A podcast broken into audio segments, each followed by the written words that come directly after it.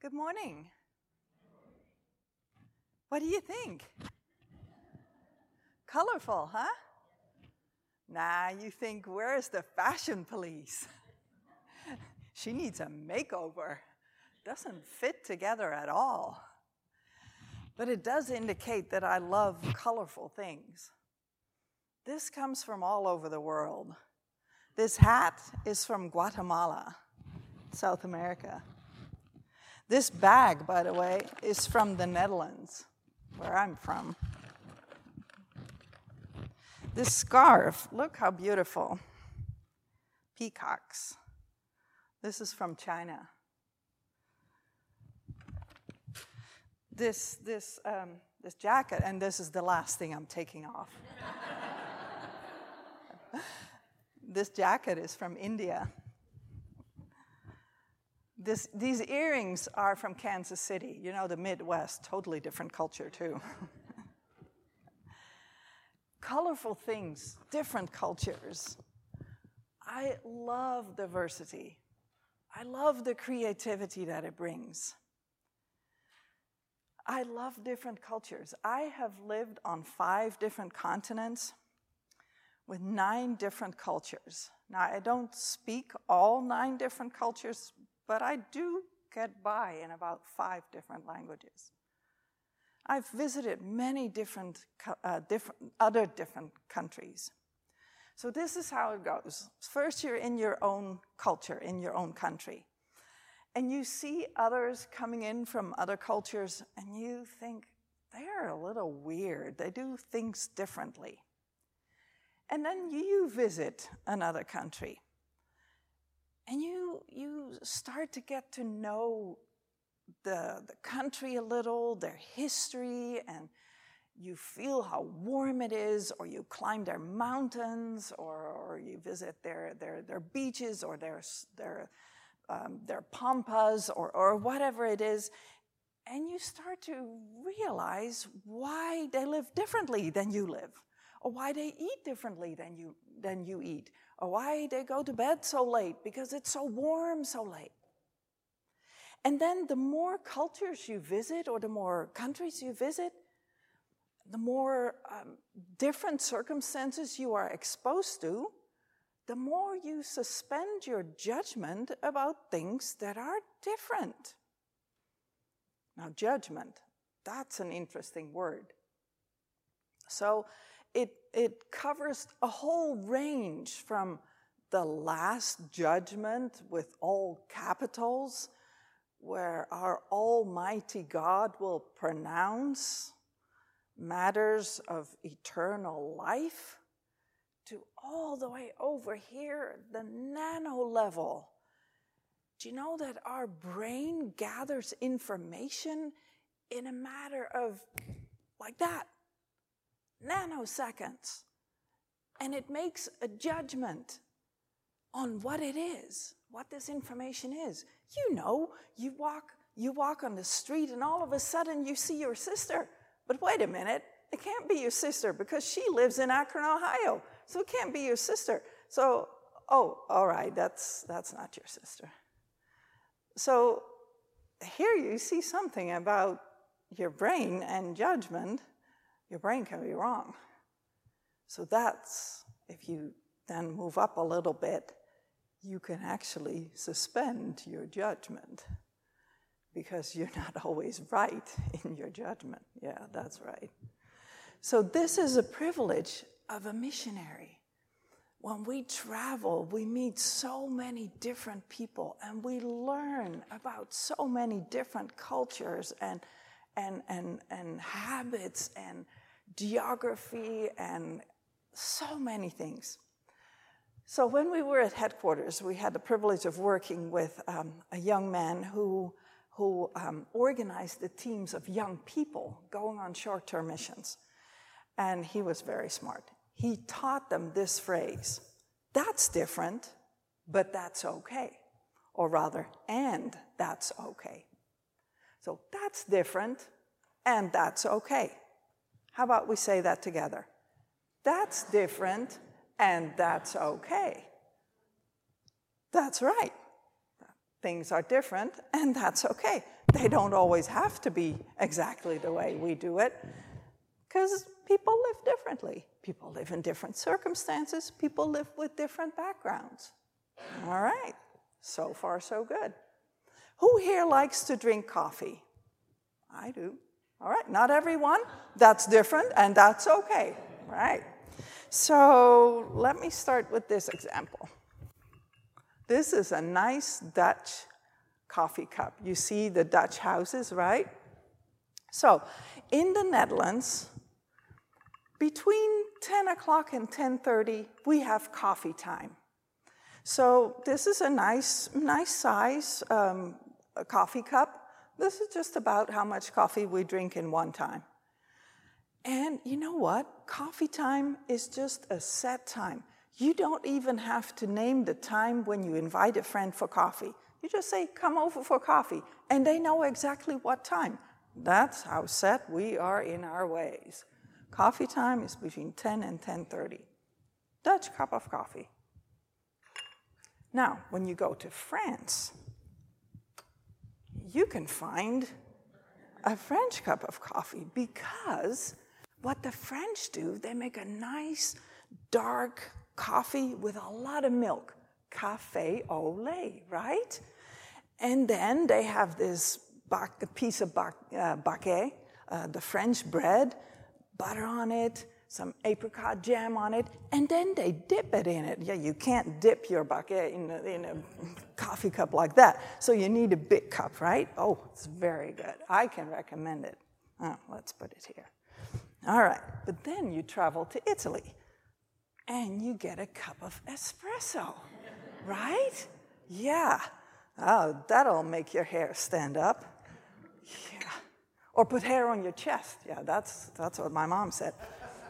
So then we traveled to Taiwan. And I, th- I thought, okay, I want to lower the amount of uh, caffeine drinking. And Taiwan, that's not, that's not a coffee country, that's a tea country. So I, I'll get rid of the, the caffeine there. Mm-mm it had just become fashionable in Taiwan to drink coffee. So just about every corner had a coffee shop. So this is one of our Taiwanese coffee cups. Just good memories. I never got rid of the coffee there. Okay, what else? Oh, yeah. Even before I married Daryl, I made a trip to Vietnam. And this is how they drank coffee in Vietnam. They put a little bit of coffee ground eh, or ground coffee in here. And believe me, they grew one of the, some of the best coffee on the hills of Vietnam. Put the lid, oh, first some hot water in here, put the lid on it, and it took forever, but it dripped in here until you had just a little bit of very strong coffee in here. Uh, we were with a group of Dutch people, and we couldn't quite stomach it. We all asked for some hot water. But in the end, we had some coffee that we could drink, and it was great. You know what? You then buy a bag of the coffee, take it home, and it never tastes the same, right? It just tastes good where you are, yeah. I also made a trip to the Middle East. And we got some really, really strong coffee there. I, I mentioned strong coffee here, but that was coffee that you could just put a teaspoon in there and it stood right up. Woof! But their coffee was made with cardamom. Now, that was special coffee. And it came in a cup like this. You see, so many different cultures represented by so many different kinds of coffee. Now, this is an American cup of coffee. there you go. That's different, and that's okay. You see, so many different cultures and so many different kinds of coffee. And that's just an example, of course. It goes all throughout what people eat, what people drink, how they dress, how they raise their children, how late their children go to bed. hey, look, in the Netherlands, we believe that you, your child ought to be in bed early and sleep long because that's good for the brain, right? That's how your brain develops, and that, pff, never mind. It's just different. We believe about the, we, we have thoughts about these things differently. We need to learn that that's okay. See, here's the hard thing. Sometimes these cultural differences are not that easy. This is easy. I, I can like different kinds of coffee. It's hard to like how people raise their kids differently, how hard they play their music, how they think about politics, how they think about religion. Phew, let's just move on. Phew. Suspension of judgment. That's the key here, folks.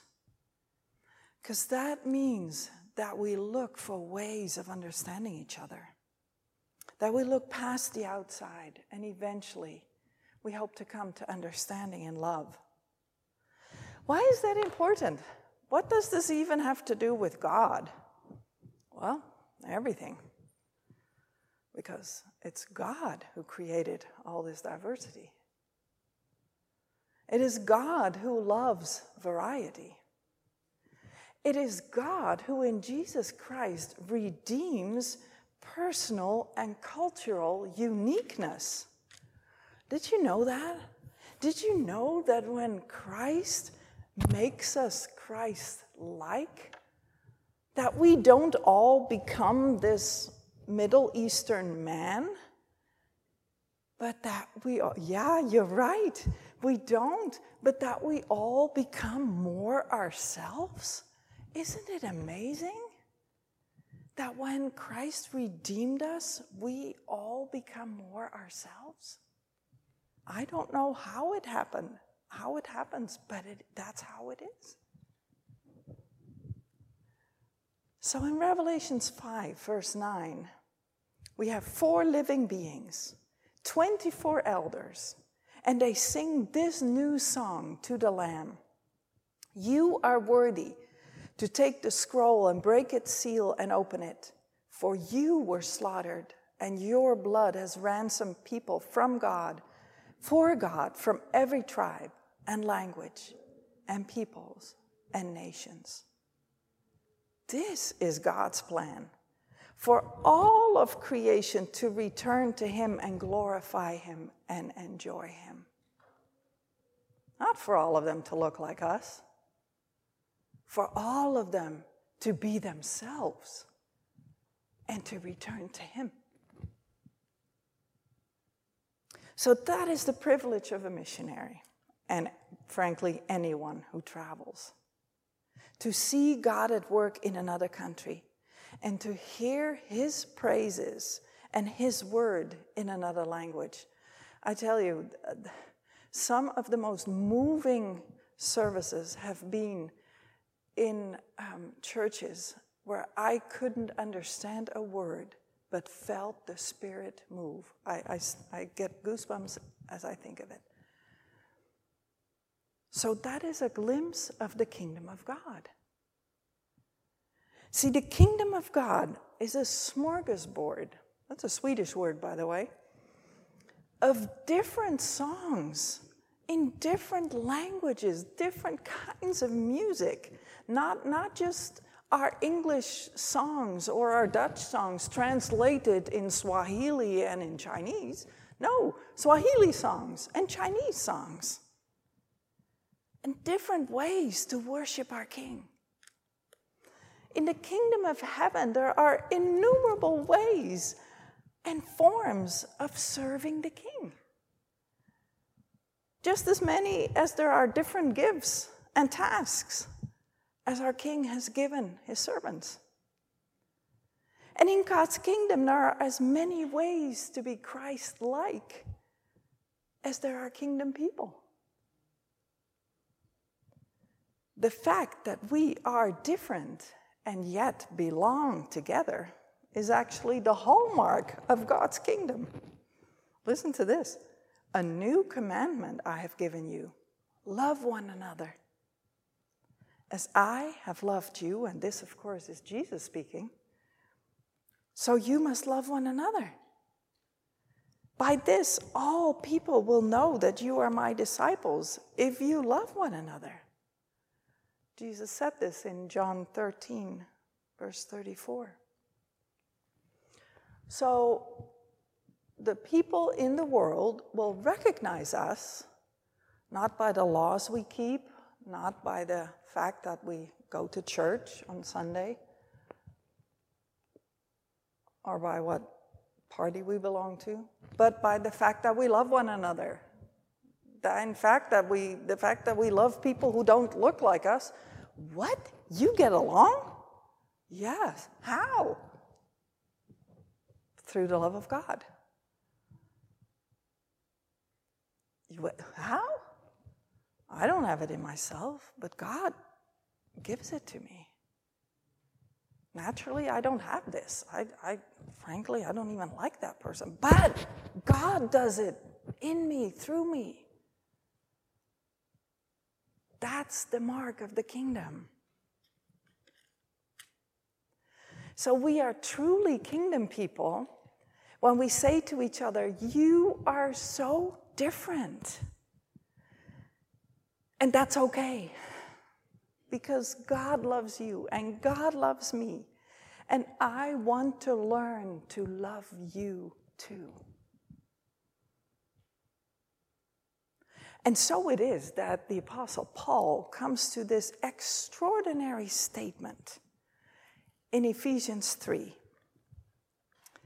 And I'm going to read um, from verses 1 through, um, through 11.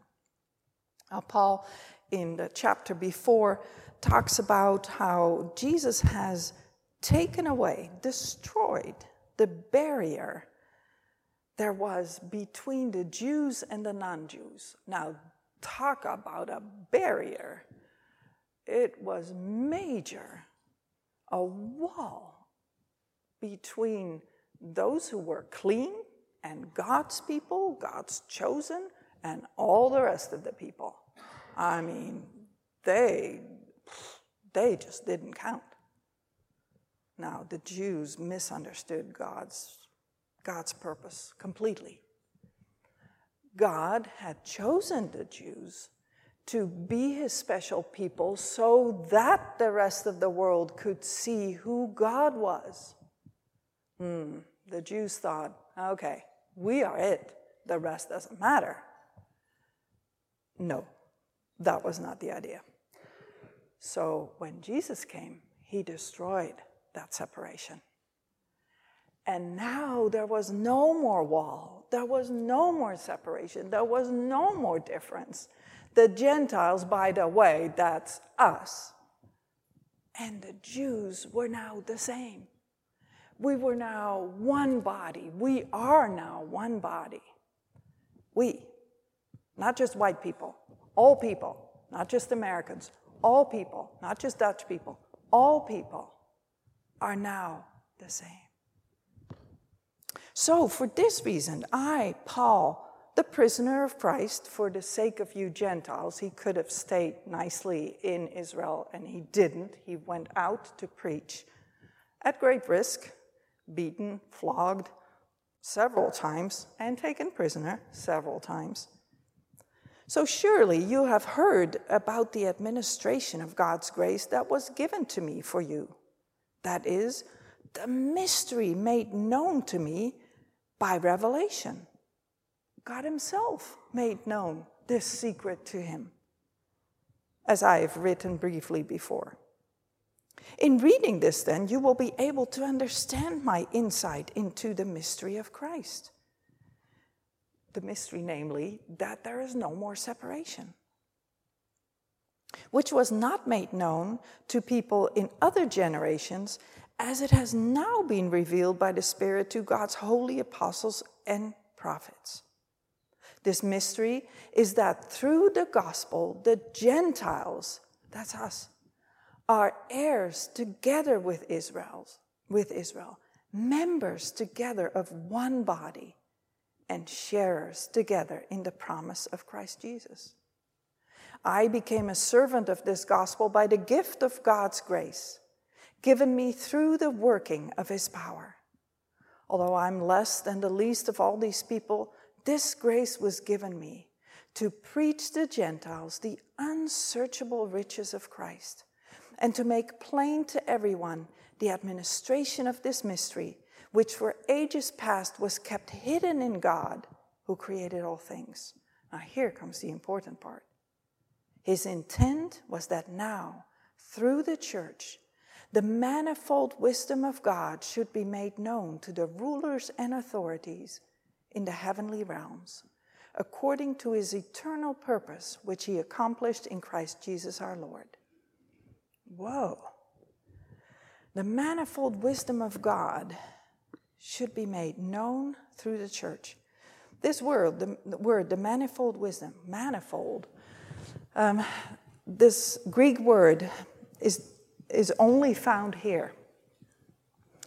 Manifold doesn't even start to um, translate it. It's, it a better translation is variegated or um, multicolored. It, it is actually the kind of um, the kind of um, word that means multicolored, as in a painting like a, a, Van Gogh painting that is just crazy with all kinds of colors. Or think of me with all my crazy colors on. Or a field full of uh, wildflowers. That multicolored wisdom that reflects the multicolored heart of God. Wait, what? God wants to show that through the church? To whom? To the rulers and authorities in the heavenly realms. We, we, have a, we have a responsibility here, folks, to show not just to the world that we love one another, no matter how difficult it is to love people who are different from us, but to the rulers and authorities around us, the spiritual rulers and authorities. This is no game we play. This is not just politics. This is serious. But listen to this this is according to his eternal pu- purpose, which he accomplished in Christ Jesus our Lord. Ah, oh, thank goodness. It was already accomplished in Christ. Yes, thank you, Lord. The Lord Jesus has already done this for us. All He's asking from us is our obedience to love. God is displaying His multicolored wisdom in the church for everyone to see. This wisdom is that Christ died for everyone and that everyone belongs to him. So, this is our mission work to bring all people, no matter how different, into the kingdom. That is God's plan, it is God's heart, it is God's mission. We are not engaged in mission work because we have so much, so we're going to give a little to these poor people. We are not engaged in mission work because our way is better, so we're going to tell them a better way. We are not engaged in mission work because we have more, so we're going to give them something. We are engaged in mission work because God is at work there. And He invites us to be engaged with Him. What a privilege! And you know what? It's right here on our doorstep. We cannot say that we are so such a mission driven denomination and we love our mission work in Africa, in China, in India, in Mexico, and close our heart to those same people from Africa, from India, from Mexico, from China, who are right here. Folks, it cannot be that way. We make a mockery of missions if we do that. Please open your heart. That is God's heart for all people. He is at work and He invites you to join Him.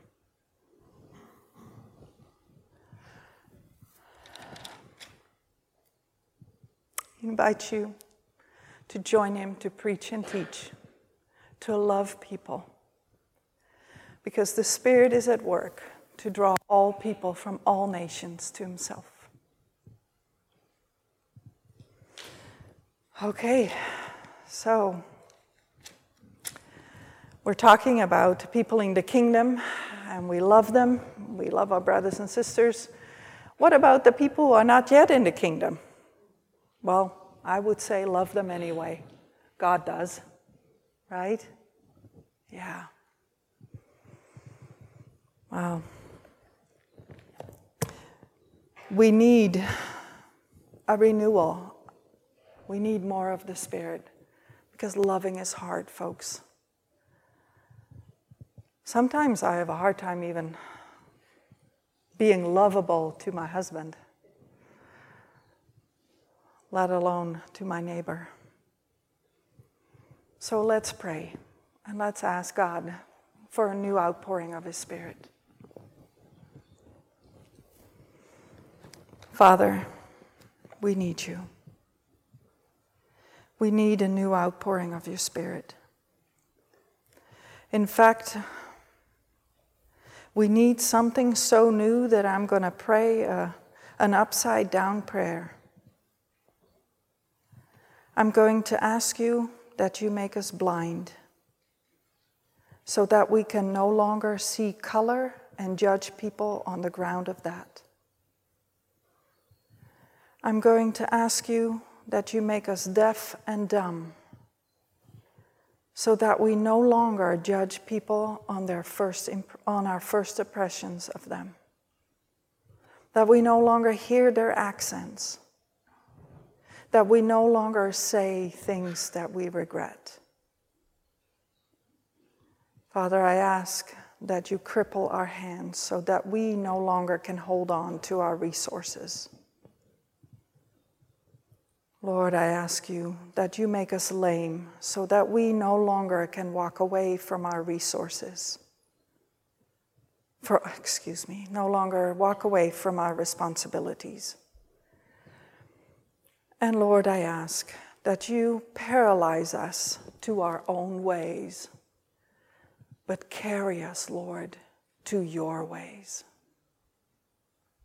O Almighty God will you rain down a new rain of your Holy Spirit and make this church, this community, a city on the hill that shines with your love, that is open to all who need you.